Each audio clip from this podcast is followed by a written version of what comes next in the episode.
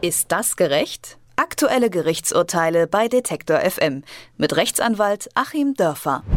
393 Mal Ja. Seit Freitag ist sie beschlossene Sache, die Ehe für alle. Kaum aber hat der Bundestag sich für die gleichgeschlechtliche Ehe ausgesprochen, suchen Kritiker den letzten Strohhalm, an den sie sich klammern können. Verfassungswidrig sei sie. Ein Vorwurf, der nicht erst am Wochenende erhoben wurde. Aber was sagt uns jetzt eigentlich die Verfassung über die Ehe für alle? Könnte das Bundesverfassungsgericht die Entscheidung vom Freitag wieder kippen? Unwahrscheinlich, sagt Rechtsanwalt Achim Dörfer. Wir sprechen drüber. Schönen guten Tag, Herr Dörfer. Guten Tag, Herr Kreding.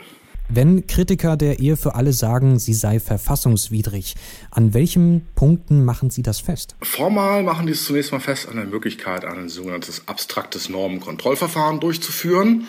Wir alle kennen ja etwas besser die Verfassungsbeschwerde. Das ist dann einschlägig, wenn ein einzelner Bürger in seinen Rechten betroffen ist. Ähm, das ist hier aber evident nicht der Fall, weil ich ja nicht in meinen Rechten betroffen bin, wenn meine Nachbarn heiraten. Es kann also sozusagen nur abstrakt das Gesetz überprüft werden. Das geht nur durch eine Landesregierung mindestens 25 Prozent des Bundestages oder die Bundesregierung. Also das Szenario formal sieht erstmal so aus, dass ja möglicherweise Bayern das Ganze vors Bundesverfassungsgericht tragen wird. Und dann muss man eben schauen, ob, äh, und das ist ja immer das Argument, das Ganze, was hier beschlossen wurde, nämlich die Ehe für alle, alle Zweierbeziehungen zwischen Erwachsenen, gemessen an der Formulierung Schutz von Ehe und Familie im Artikel 6 des Grundgesetzes, ob das geht, ob der Gesetzgeber eben das Ganze gleichstellen durfte. Sie glauben aber nicht, dass, wenn das Ganze jetzt zum Beispiel vor das Bundesverfassungsgericht kommen würde, dass das Ganze gekippt werden würde. Warum nicht? Ich habe mir mal angeschaut, was da so an Argumenten gebracht wird. Das sind ja einmal die ganz starken Argumente von der katholischen Seite, äh, das ginge nicht und das sei Mann und Frau und so stünde das schon in der Bibel. Das gibt mir den Anlass, hier auf eine ganz wichtige Differenzierung hinzuweisen, die auch einen historischen Hintergrund hat. Wir haben in Deutschland, anders als in anderen Ländern, eben eine strikte Trennung zwischen der sogenannten Zivilehe, die vom Staat durchgeführt wird und deren Bedingungen auch der Staat bestimmt.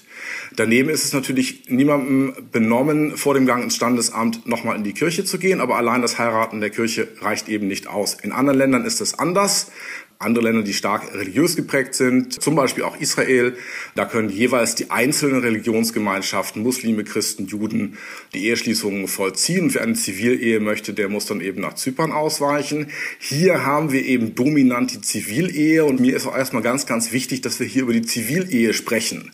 Katholiken mögen nicht so tun, als würde in ihren Ehebegriff eingegriffen, denn die katholische Kirche ist natürlich nach wie vor frei, Schwulen und Lesben das Sakrament zu verweigern. Das mag man dann als moralisch unterirdisch oder theologisch korrekt äh, werten, je nach Auffassung. Aber sozusagen in das Recht der kirchlichen Ehe wird hier gar nicht eingegriffen. Wir reden alleine über die Zivilehe. Und dann ist eben die Frage, unter welchen Voraussetzungen kann der Gesetzgeber, kann der Staat, kann der demokratische Rechtsstaat diese Zivilehe ausgestalten. Und zumindest mal sind sich auch die Kritiker darin einig, dass der Staat natürlich da einen Gestaltungsspielraum hat. Zum Beispiel war der Staat ja absolut in der Lage, entgegen religiösen Vorstellungen in den Ehebegriff auch die Scheidung mit aufzunehmen. Auch das ja etwas, was dem katholischen Ehebegriff völlig zuwiderläuft.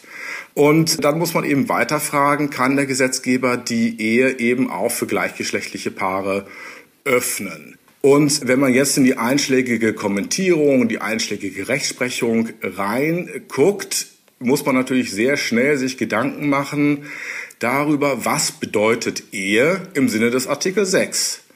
Und äh, da werden immer zwei Argumente genannt. Zum einen das Argument, äh, Ehe bedeutet eigentlich auch in der Verfassung das, was in dem untergeordneten Recht, nämlich im bürgerlichen Gesetzbuch als Ehe beschrieben wird. Also das, was in der Demokratie als Ehe in den einfachen Gesetzen im Familienrecht bezeichnet wird, damit muss dann auch die Verfassung ausgefüllt werden. Das wäre ja schon mal ein Argument dafür, dass der Gesetzgeber, so wie es eben jetzt geschieht, das BGB ändert und das dann auch geht unter dem Grundgesetz. Und dann kommt ein hochproblematisches Argument. Das Wesen der Ehe würde eben eine gleichgeschlechtliche Ehe ausschließen. Da darf ich schon mal darauf verweisen, dass wir ungefähr seit mindestens 50, 60 Jahren uns lustig machen in Rechtsphilosophenkreisen über dieses Wesensargument. Es gibt auch einen schönen Aufsatz, das Wesen des Wesens äh, aus den 60er Jahren, weil nämlich dieses Wesensargument im Prinzip erstmal gar nichts besagt. Jeder packt in dieses angebliche Wesen seine persönlichen subjektiven Präferenzen und zaubert sie dann hervor, als seien sie schon immer drin gewesen. Und wir bewegen uns eben dort auf dem Feld des sogenannten Naturrechts, dass man sagt, die Ehe ist eben vorgegeben für alle Menschen und es entspricht den wesentlichen Überzeugungen aller Menschen im Sinne des Naturrechts, dass die Ehe nur zwischen Mann und Frau stattfinden darf.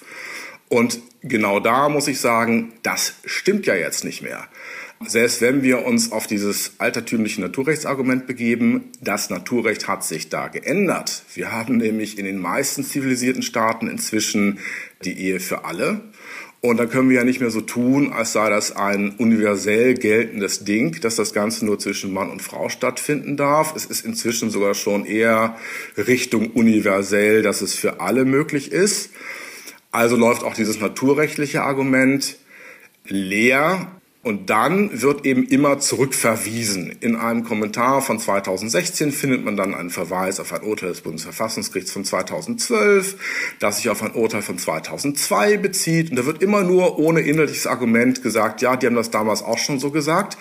Und irgendwann landet man in den 50er Jahren, als nämlich das Bundesverfassungsgericht die Ungleichbehandlung von Mann und Frau gekippt hat. Und genau mit dem Argument, nein, das ist ja nicht Naturrecht, weil wir nämlich längst das Verhältnis zwischen Mann und Frau nicht mehr so leben und weil es eben nicht sein kann, dass der Mann die Frau beherrscht und ihr sagt, was sie tun soll, hat nämlich genau damals ähm, das Bundesverfassungsgericht dieses Naturrechtsargument zurückgewiesen und gesagt, alle Paragraphen im BGB, die eben auf eine Beherrschung der Frau durch den Mann hinauslaufen, sind verfassungswidrig. So, und jetzt schließt sich der Kreis.